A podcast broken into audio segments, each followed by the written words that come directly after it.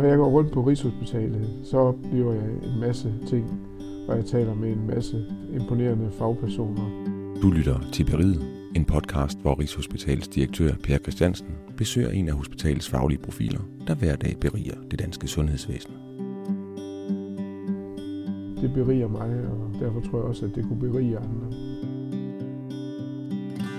Vi sidder her i dag på øh, Glostrup-matriklen, og jeg sidder sammen med øh, lederen af vores øh, videnscenter for neurorehabilitering, Anne Norup.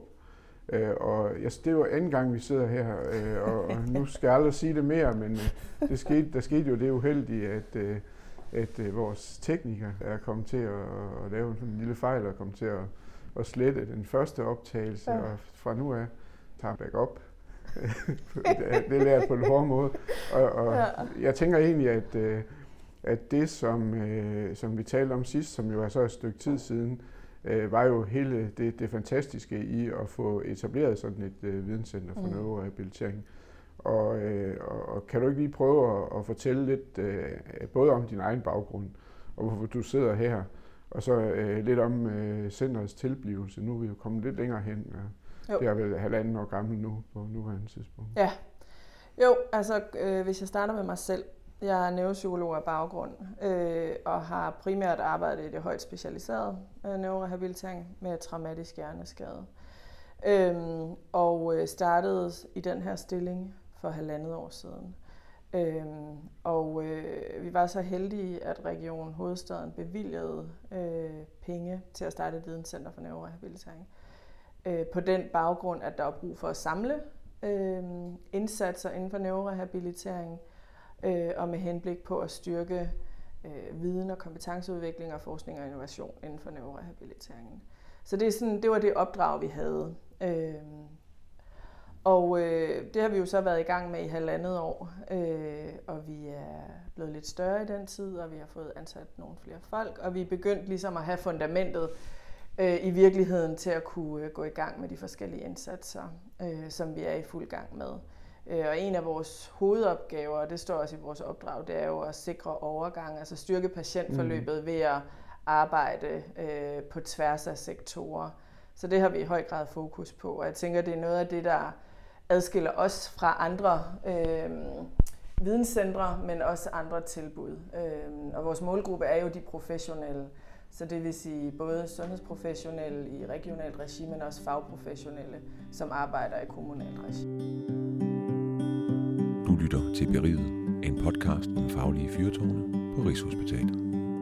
Hvis vi lige prøver at beskrive, hvordan det er, så vil der jo, når nu, at vi her i, øh, i foråret 23 øh, tager vores nye øh, indhus, ja. neurorehabiliteringshus her på Glostermatrikken i brug, så vil der være sådan to specialiserede centre i Danmark. Et i Hammel, som tager sig af Vestdanmark, og så vores her i Glostrup, som tager sig af Østdanmark. Ja. Og, og, og, og det, som jo er, er, er væsentligt at vide, øh, i den her sammenhæng, det er, at det, det er så den højt specialiserede neurorehabilitering. Det Men det, der sker, det er, at når nu at man forlader dette sted, eller det i Hammel, så bliver man lagt ud til 98 forskellige tilbud, i, og, og det er vel det, der i virkeligheden er, er det spændende i det her, det er den øh, brobygning øh, i forhold til kommunerne. Kan du ikke øh, prøve at sige lidt om, hvordan I tænker øh, det samarbejde etableret? Jo, altså vi, vi jo startet med, det er lige præcis rigtigt. Det, der er vigtigt, det er selvfølgelig, at den viden, vi har i den højt specialiserede neurorehabilitering, skal i høj grad deles ud.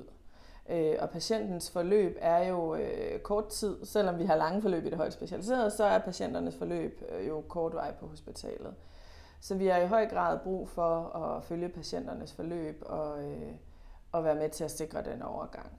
Og vi har en række indsatser, som vi fokuserer på øh, for at understøtte patientforløbet. Øhm, og øh, vi har en række initiativer i forhold til kommunerne, men jeg kan måske nævne vores, vi har udvalgt tre strategiske mm. indsatsområder, som vi arbejder med.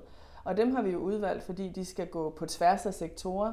De skal være relevant for alle fagprofessionelle, der arbejder i neurorehabiliteringen. Og de skal faktisk også være relevante, både hvis du har en rygmavsskade eller en erhvervet hjerneskade. Mm. Så det er jo et forsøg på at samle. Øhm, og der har vi udvalgt neurorehabiliteringsbørn og unge, som faktisk både er børn og unge som pårørende og børn og unge som patienter. Så er det synsrehabilitering, som godt nok er det eneste strategiske indsatsområde, som kun er relevant for dem, der har en erhvervet hjerneskade. Og så arbejder vi med træthed i neurorehabiliteringen, mm. som jo er sådan alt overskyggende problem, som rigtig mange får, der faktisk bliver en mm. barriere for rehabiliteringen. Og hvis vi der kigger på neurorehabiliteringsbørn og unge, det er et meget godt eksempel på, hvordan vi arbejder øh, med øh, kommunerne og med overgangen. En ting er, at vi laver kompetenceudvikling. Vi skal afholde en øh, national konference faktisk i november øh, med både patientorganisationer og med øh, Vestdansk Videnscenter for Neurorehabilitering og det, der hedder Børnecenter Vium, hvor vi netop sætter mm. fokus på lige præcis den her gruppe.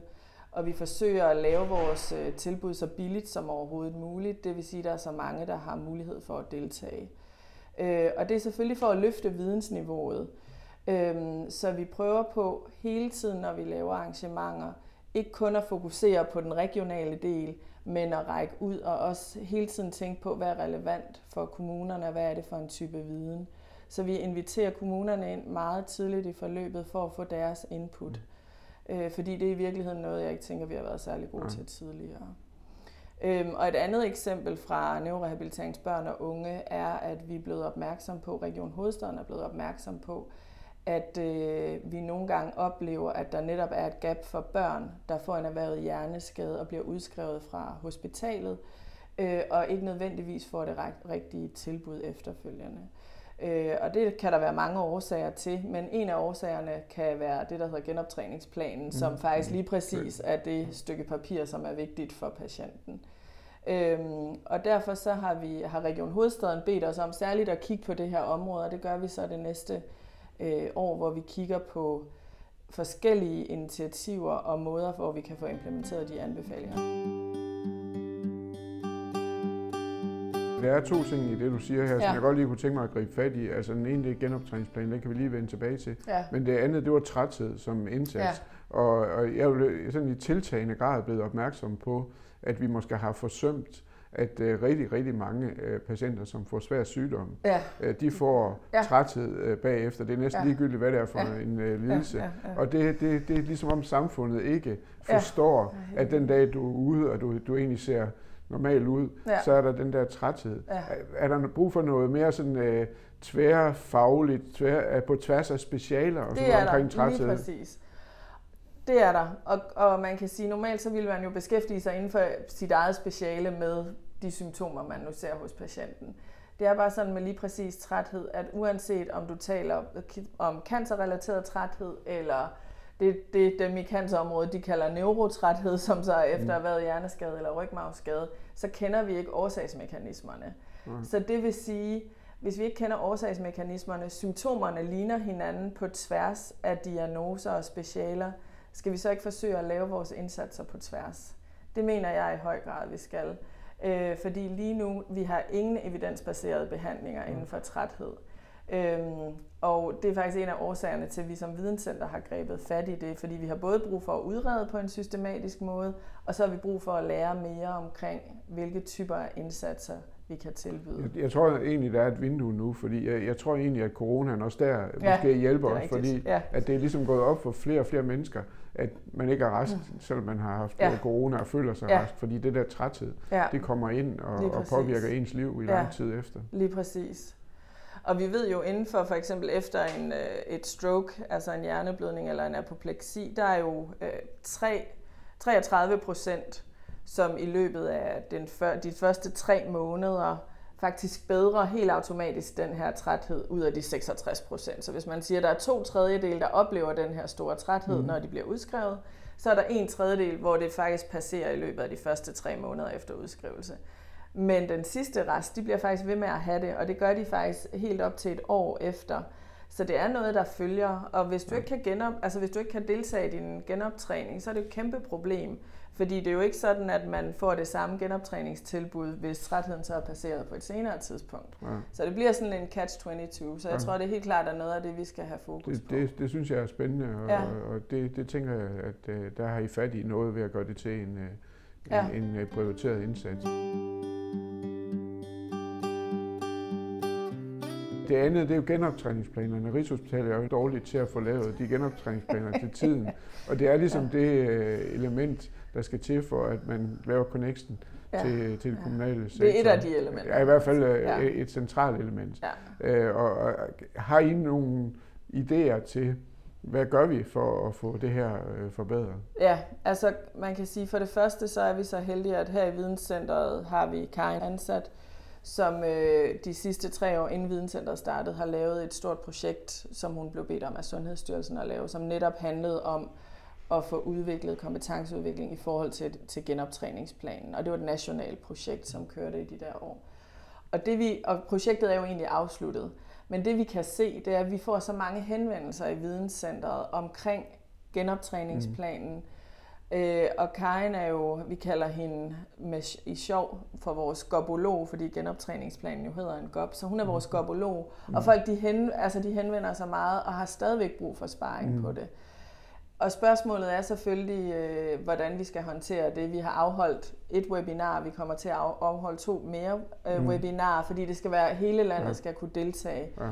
Og der er stadigvæk brug, og det kommer der til at blive ved med at være, tror jeg. Altså vidensformidling er den vigtige viden.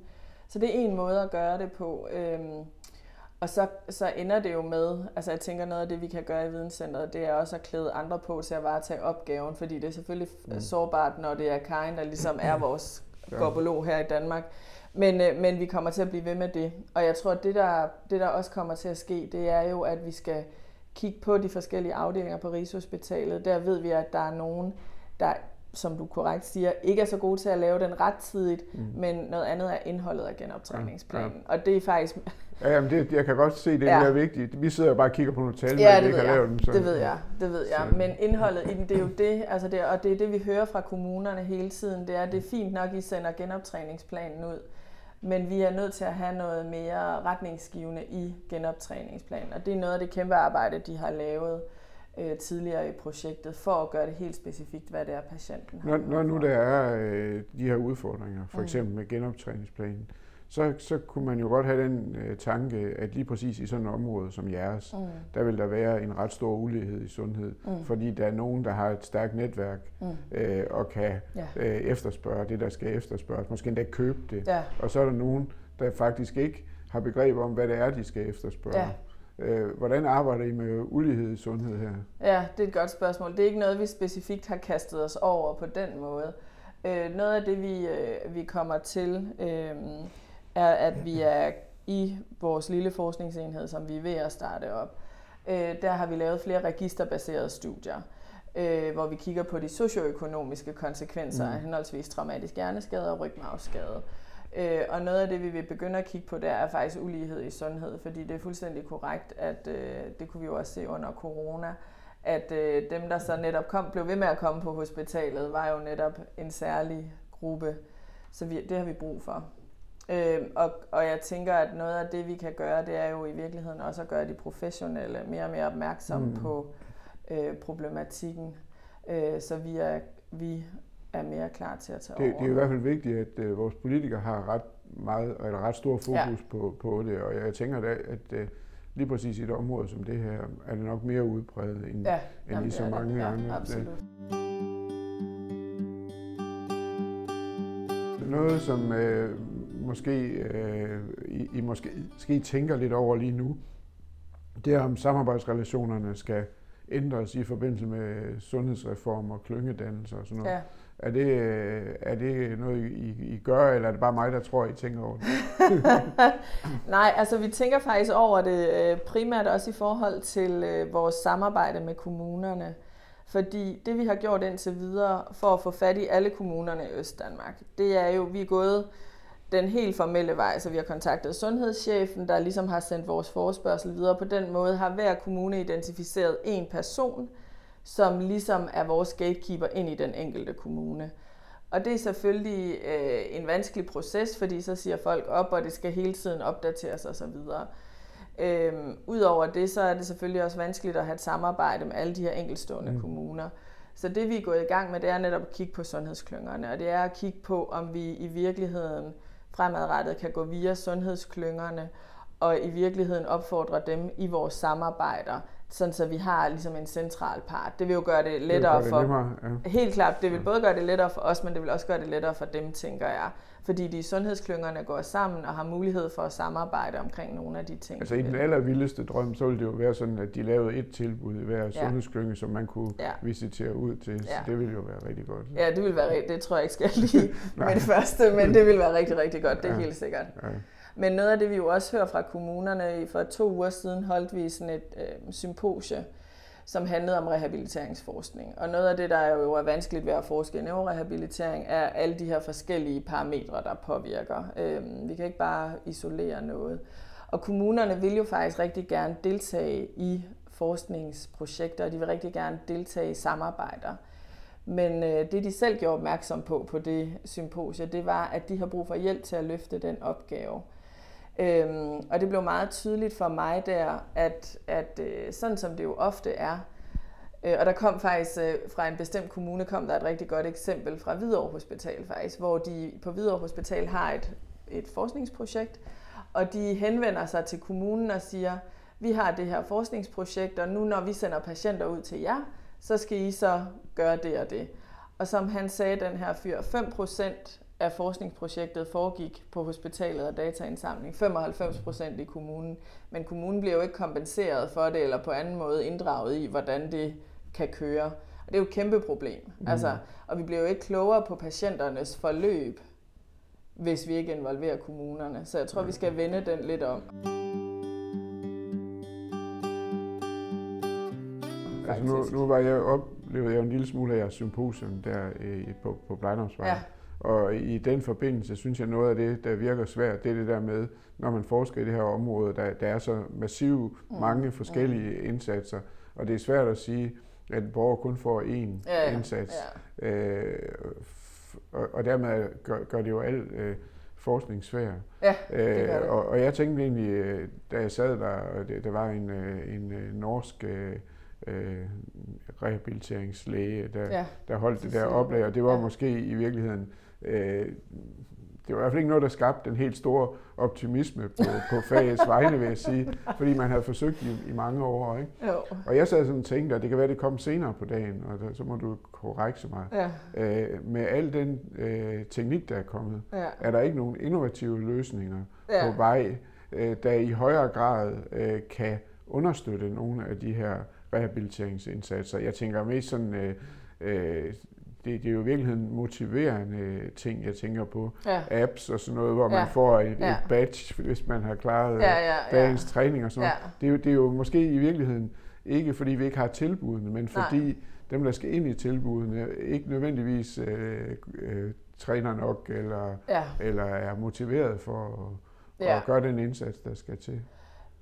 Altså, der er jo et hav af apps og træningsteknologier, ja, ja. og... Øh, vi har kigget lidt på noget af det i forbindelse med træthed, faktisk. Øhm, og vi samarbejder med nogle nordmænd, som har udviklet en app, som vi skal afprøve.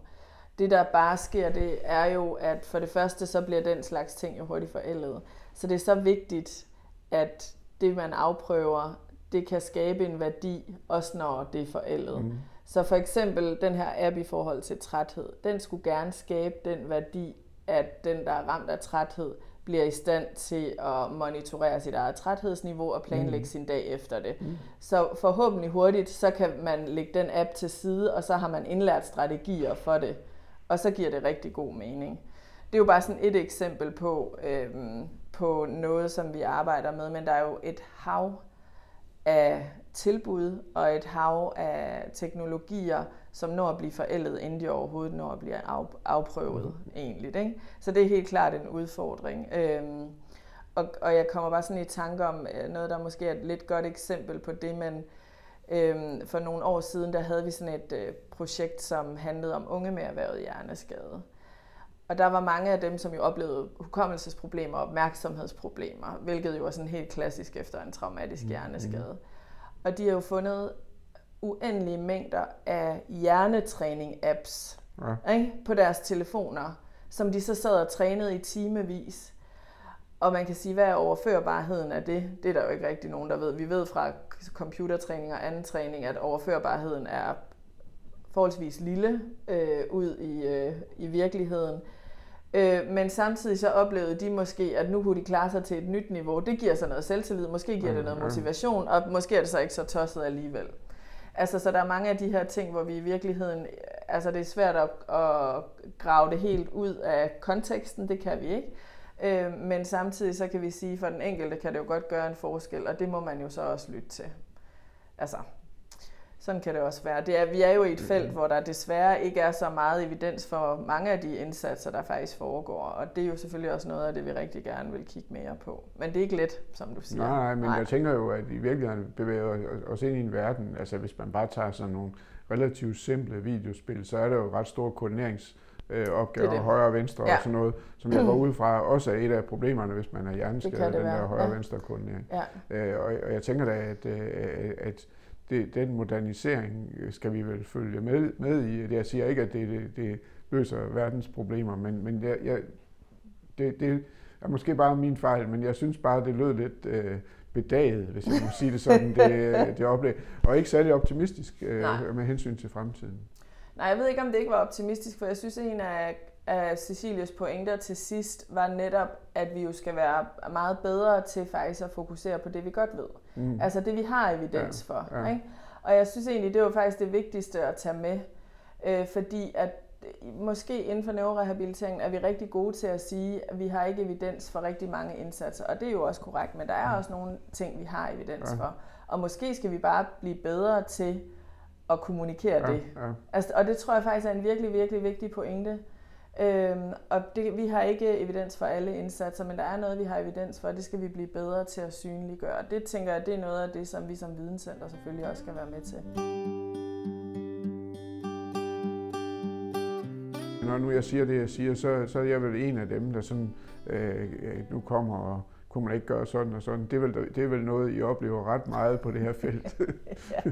og, og, ja. og du er næsten nødt til at sige det, du siger også omkring ja. evidens, fordi ja. det er jo jeres opgave. Helt klart, ja. helt klart. Men vi har da også, jeg synes da, at, at det er jo øh, relevant at tale om, om øh, niveauet af evidens. For hvis vi som videnscenter kun kan, kan gå ud med sådan en gold standard, mm. så kunne vi ikke gå ud med særlig ja, mange ja, ting, vel? Ja. Øh, så, så der er jo også noget, der bliver praksisbaseret, og der er også noget, der bliver erfaringsbaseret.